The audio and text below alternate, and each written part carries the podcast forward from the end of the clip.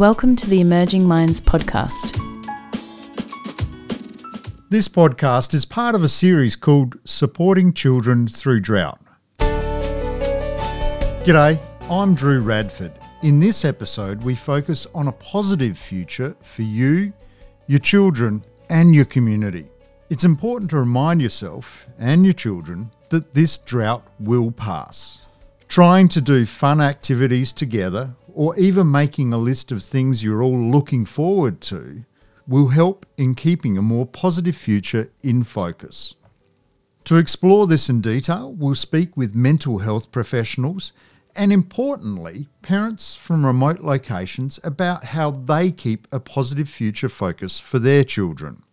One of whom is Amy, who's from a station northwest of Roxby Downs. She spoke to me about how focusing on a positive future is not always the easiest thing to do. We try to keep it open mind. We keep telling the kids it will rain eventually. It's it has to. It's just a matter of when. We were lucky enough that we were in the right spot to get some after the start of this year. But yeah, it's it's a hard one because all you can see is dust. Um, the trees are only what's around the house. You look out and it's flat open plains yeah, it's hard to get them excited. For my daughter, it was hard. She's um, rather be home with me, so that we sort of try and do more activities around the house and cooking and things like that that she enjoys and her drama. so, but yeah, my son, all he wants to do is go out and help my husband on the farm, and he's got goals of being a farm manager one day. So we'll see, see how that pans out. Thanks, Amy. Like so many who've been doing it tough, despite having a bit of rain recently, painting a picture of optimism is not always easy. To discuss some strategies, I'm joined in the Emerging Minds studio by psychologist Dr. Andrea Baldwin. Andrea, for infants and young children, what are some ways a parent or child caregiver can foster a positive future outlook with this age group? Drew, it was lovely to hear about Amy's son and his goals for the future. Um, but of course, babies and little children are not very future focused. They've got so much going on in the here and now. I've mentioned before, their brains are making over a million new connections every second. They're using every sight and sound and texture and experience that happens. So it's really hard for them to imagine tomorrow, let alone something like a time in the future when it might rain again. So it's really quite important to focus on the positives of right now in the moment. So things to enjoy things to be grateful for, like a yummy meal, a fun game, a beautiful feather, the nice thing that Mrs. So and so said. Talking about the future, you can certainly encourage them to look forward to something exciting that's going to happen soon, like a trip to town on the weekend, a visit to grandma next month, or Christmas. You can make a list with them of the fun things that are coming up. You can put it up on the wall, put pictures. You can have a calendar where you're crossing off the days until something happens. So that's a fun thing to do together. It's really important for them and for you to have things to look forward to. Um, do be prepared though for little ones not understanding the time scale. They might ask you every morning if it's happening today. It's a bit like, are we there yet? Just help them enjoy the planning, the packing, the getting ready, the talking about what's going to happen. And when that event has happened, try to have something else positive on the horizon. So there are little pleasurable experiences that can help bridge the time gap between the big ones. Dr. Andrea Baldwin, some great suggestions in there, and thank you for your insights and time in joining me in the Emerging Minds studio. Drought is one of the many cycles of life, and this is a notion that Jane, who is from a station on Eastern Eyre Peninsula, tries to instill in her children. Well, there's the old one day closer to rain scenario, which we all probably say that too much, but um, my kids are the age where they've seen like the dry times and then the good times and then the dry times again. So they realise it's a cyclic thing. So it's not, oh, this is how it is forever and it's doom and gloom. They, they realise there will be peaks and troughs. And so I suppose when we're talking about drought, we try and liken it to other things in life that you might experience. And that probably puts it a bit more in perspective for them so that they're not just focused in, oh, it's drought and this is how it is and that's bad and that's the only we're the only ones going through it. i I often try and give them other examples of life where you know you could call it a drought or whatever's whatever's going on in a different aspect of life with similar peaks and troughs as such. So yeah, just try and give a wider perspective. Thanks, Jane, for those great reflections on drought and maintaining a positive outlook. To discuss this further, I'm joined in the Emerging Minds studio by psychologist John Dean. John, drought is one of the many cycles in life, but it can still be hard to be positive. Well, it's important to maintain hope, I think, Drew, and that idea that every day's a day closer to when it rains is true, but difficult to live through. And I think that idea that things are cyclical in nature is useful. And I think the climate is a really good example of that. You know, we have the seasons, and they're not a bad way to take notice of what's happening. That the seasons come and go, and there are changes, even if it's just in the temperature. And um, each season really has its opportunities and it has its challenges. You know, we lead into one season where we're thinking about sowing crops that may or may not happen, so it has challenges. And then we have seasons where the growing might occur, and there might be challenges around that and so forth. So, any positive change is worth celebrating, I believe, and it's important to mark those occasions and celebrate them even if handling disappointments down the line can be difficult. And talking about that is important. But we also need to only share, I suppose, with our children and young people according to their age, which is difficult for parents, which comes back to the need for parents to get the support they need to be able to support their kids.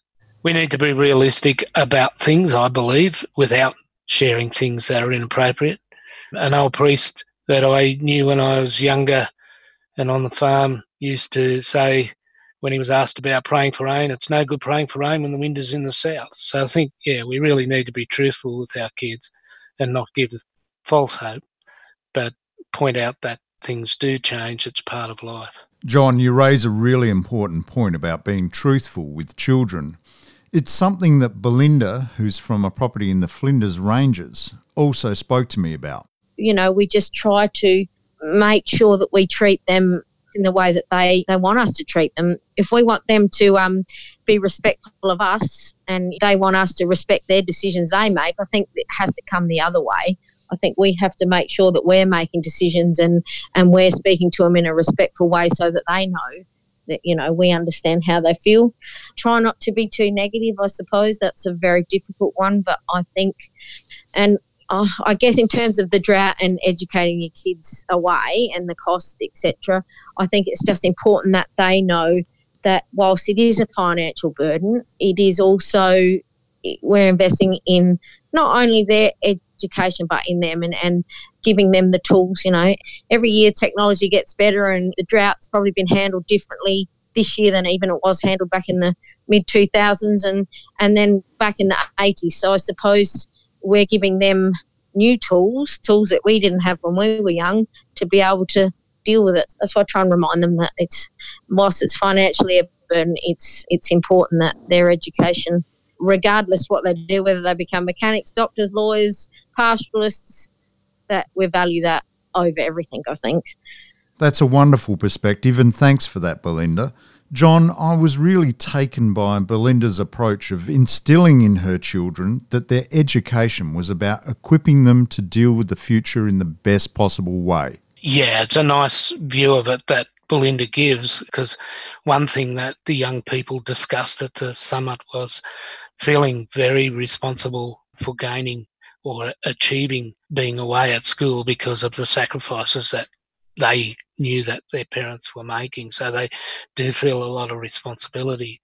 But I think it's a good point about respecting your children's opinions and experiences and demonstrating that respect so that then you're more likely to get that respect back from your children that sort of modeling i think is is great approach but it can be really difficult to hear some of those things from your kids especially when they trigger reactions in us because of our experiences.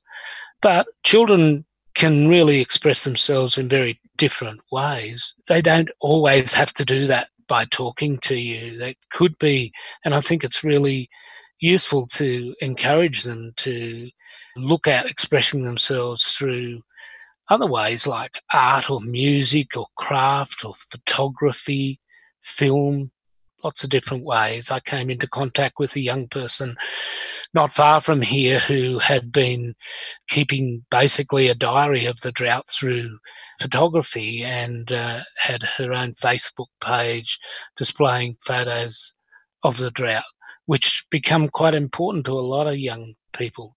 So there are lots of ways that children, young people can express their opinions and experiences at these times, and we should en- encourage them, engage with them around their interests. As I said before, taking an interest in what they're interested in really has an impact on their self esteem. And also, again, around that difference with age. So, as kids get older, it's harder to maintain that strict sort of parenting approach.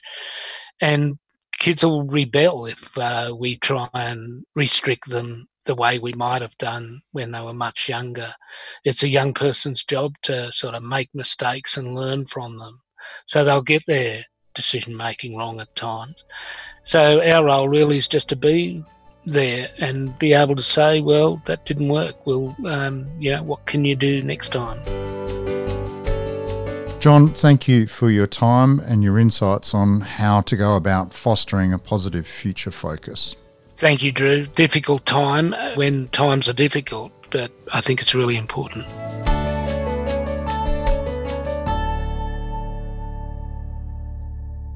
If this podcast brings up any difficult emotions for you, please reach out to someone you can talk to or call Lifeline on 131114 or the Beyond Blue support service on 1300 224636 at any time.